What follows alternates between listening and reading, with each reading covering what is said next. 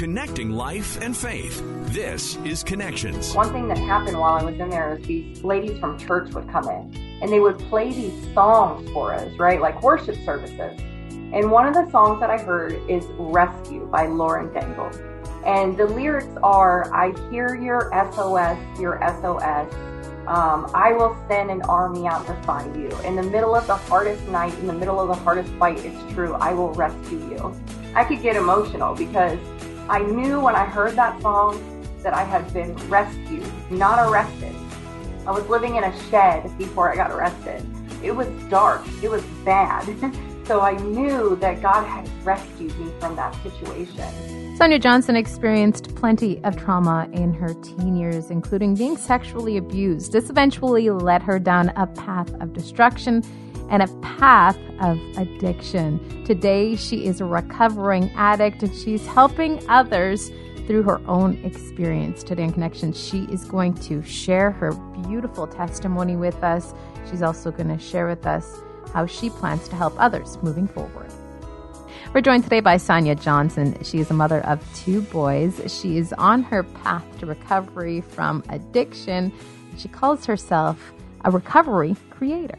You've been through a lot in your life. You've experienced plenty in your life. You have a story. I want to get around to that story in just a little bit. But recovery creator, I've never heard that term before. Why have you chosen to go with that? So, you know, I started sharing my story. A friend um, encouraged me to start sharing my story on social media.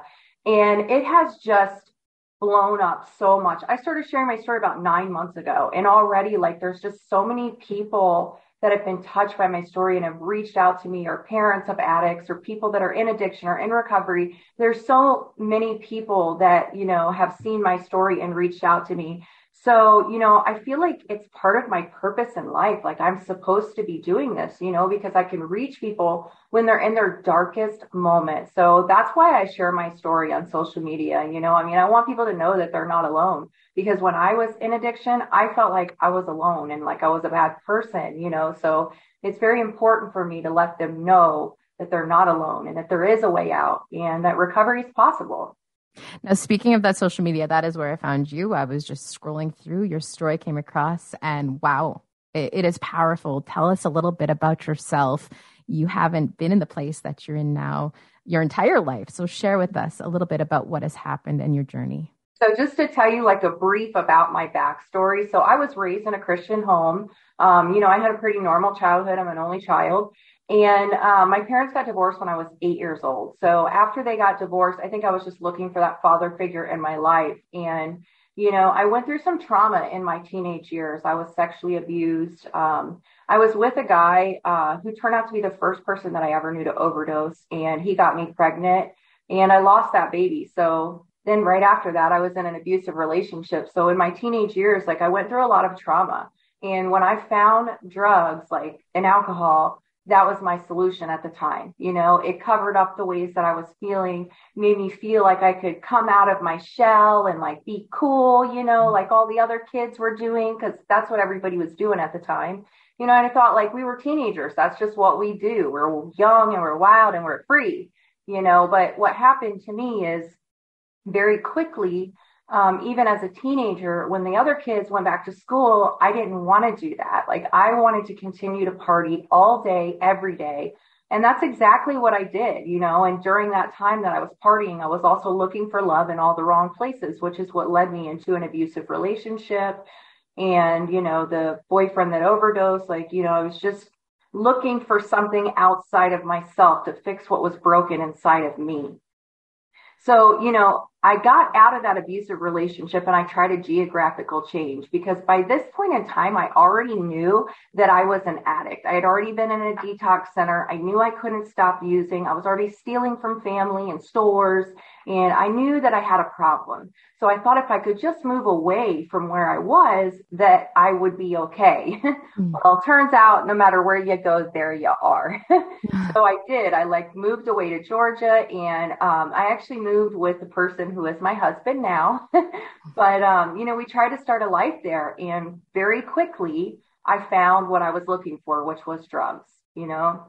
So I started using, we were functional for a little while um, got pregnant And I decided that I did not want to lose this baby because I'd already lost a baby before. So I got clean long enough. And, and I say clean, but I mean abstinent.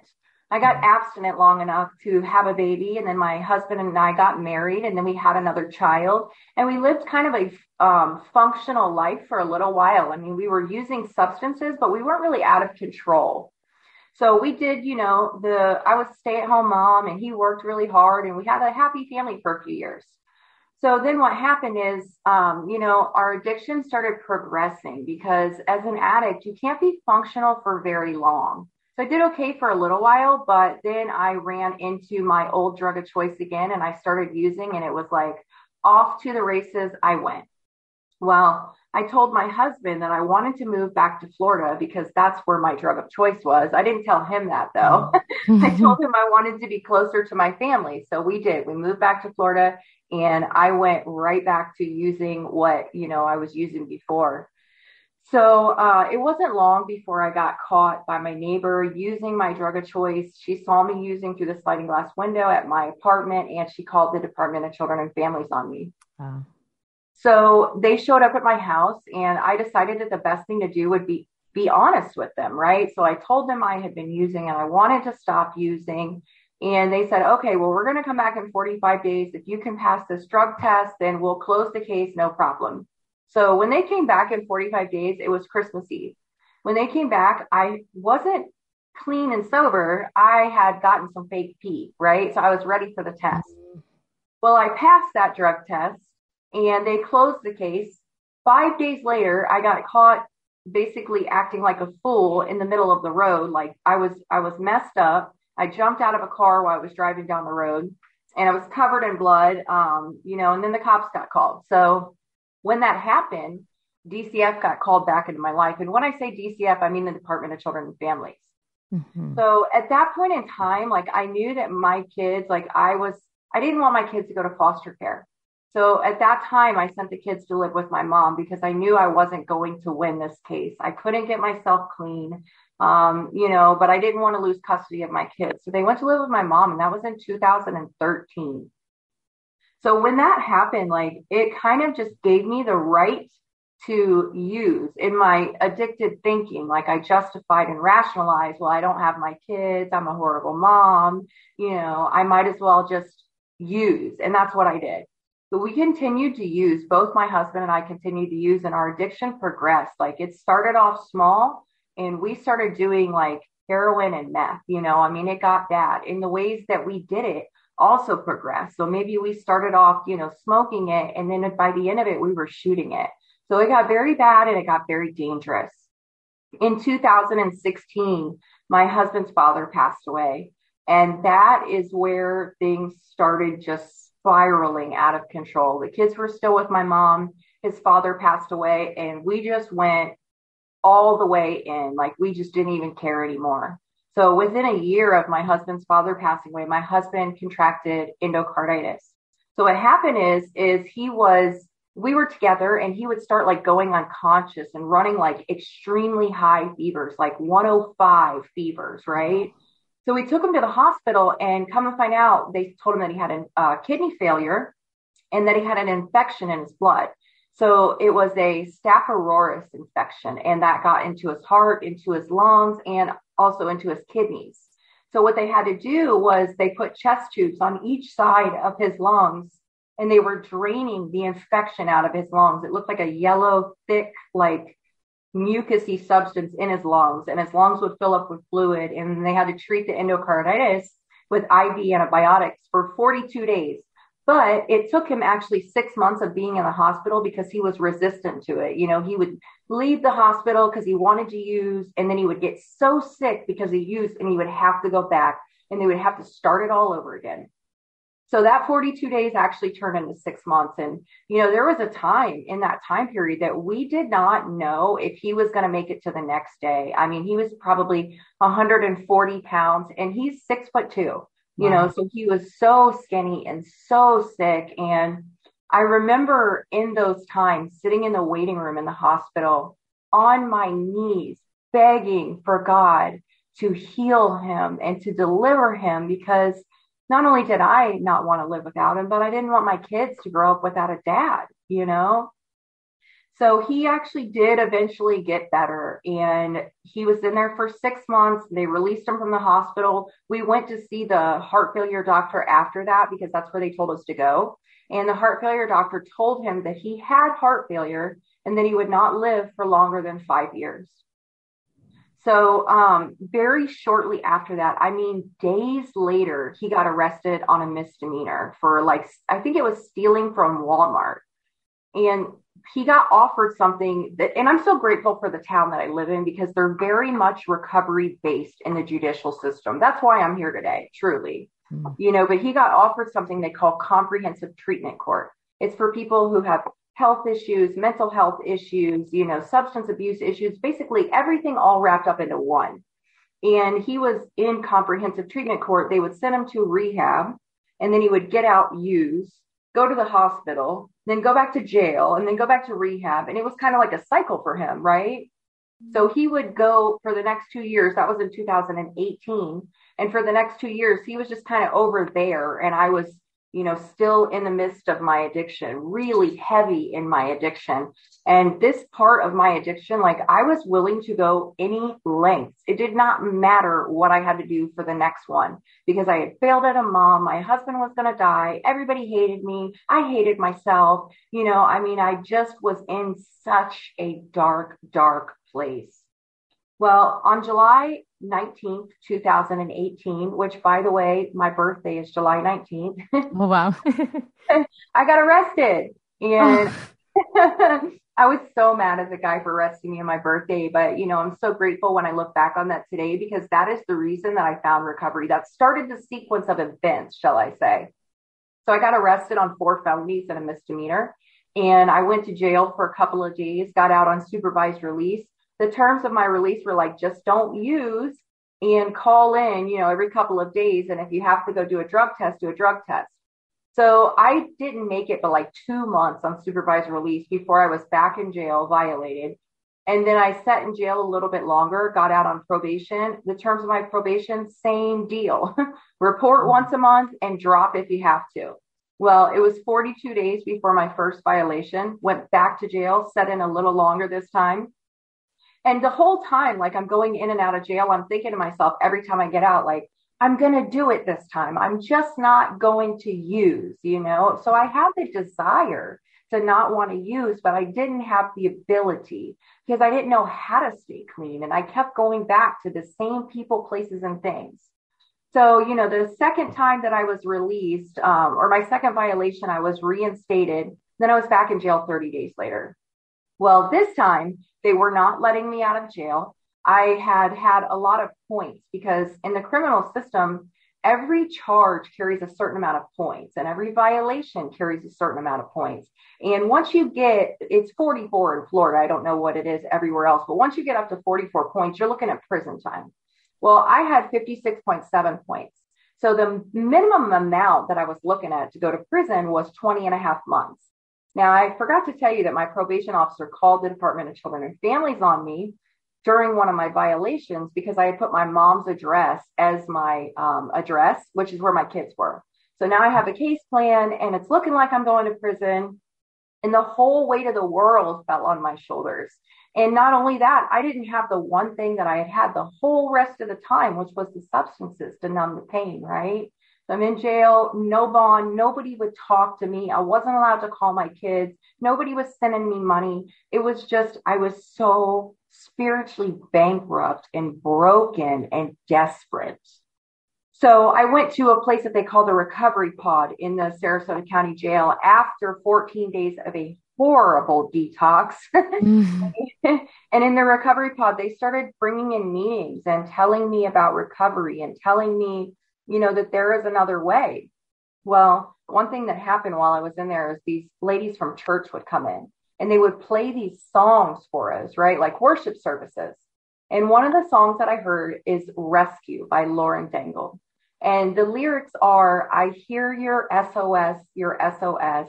Um, I will send an army out to find you. In the middle of the hardest night, in the middle of the hardest fight, it's true. I will rescue you. I could get emotional because I knew when I heard that song that I had been rescued, not arrested. I was living in a shed before I got arrested. It was dark. It was bad. so I knew that God had rescued me from that situation. And if I could just surrender my will to him because I heard them talking about that in the meetings that, you know, I didn't know what was going to happen, but I knew that's what I needed to do. So I was headed to court one day and, you know, we go through these series of holding cells before we go to court. And I was in the last holding cell, which was in the courtroom, and I was in there by myself. And I just remember like I surrendered. I prayed and I said, you know what, God, like whatever you want for my life, if I have to go to prison and lose the chance to get custody of my kids back, fine, because that's what I felt like I deserved. I didn't feel like I was worthy of another life. But if there's another way, if you have a plan for me, then I surrender to that right now. I walked into the courtroom and I was supposed to take an offer to go to prison. That's what I had talked to my public defender about the day before. When I walked into the courtroom, there was a lady from one of the meetings that they had been bringing in. She was in the courtroom and she had got me accepted into treatment overnight. So I saw her the day before when my public defender called. Well, she, I don't know what, but she pulled some strings and got me into treatment. And the judge told me, because I'd already been in front of him a couple times that year, he told me, he's like, Sonia, if you come back here, you're going to prison for a long time. I was facing up to 20 years in prison. Like the lowest amount was wow. 20 and a half months. So when I tell you that when I got this chance, I knew this was my only chance and I ran with it. They told me when they brought in those meetings, if you can just do what we do and what we suggest to you, you can have what we have. And that's what I started doing. I went to treatment.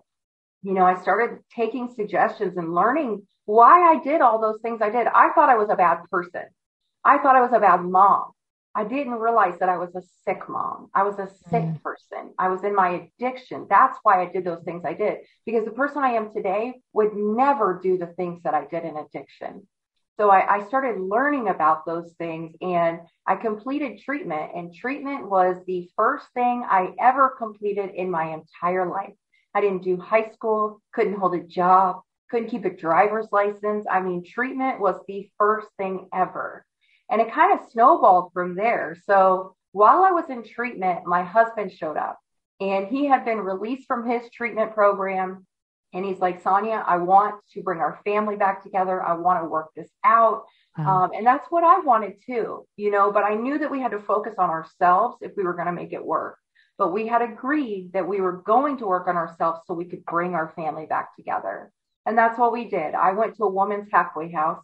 He went to a man's halfway house. We worked on ourselves for a little while. We started saving money and we got an apartment. We started working our case plan. And on April 8th, 2020, two years ago, after seven years of my kids not being in the home with me, I brought my kids home. mm. And then um, six months later, we closed the case plan. And about a year and a half ago, I completed probation. After violating all those times, like I completed probation. And there was a moment for me, like right after probation, like I'm an addict. I know I'm an addict. There, there's something up here that doesn't think right all the time. Mm-hmm. but, you know, there was a moment where I thought about using, and then I thought to myself, gosh, you have worked so hard for everything that you have today you know, I know that I cannot use just one time. That's not who I am. I will never be that person. And if I use, if I'm lucky enough to survive it, because I know so many people that have not made it from using one time, then I'm going to wind up back in prison. I know that for sure. Like I, I believe that in the core of my soul. So today, you know, I mean, my kids are at home with me right now on summer break. You know, we just bought a house. Everything mm-hmm. is just exceedingly abundantly and above all my expectations of what I had hoped for for my life like God has exceeded all of that. And today, not only do I get to recover and have this amazing life, but I get to use my story to help other people who are just like me, you know, and I think at the end of the day, like that's what it's all about. So my, my pain got turned into my purpose. Speaking of God, you said you grew up in a Christian home, but you experienced all that trauma. You experienced your father not being around. Would you say that your faith was there throughout all of this? Because I know you were saying you got down on your hands and knees and you prayed to God um, when your husband was was in the hospital.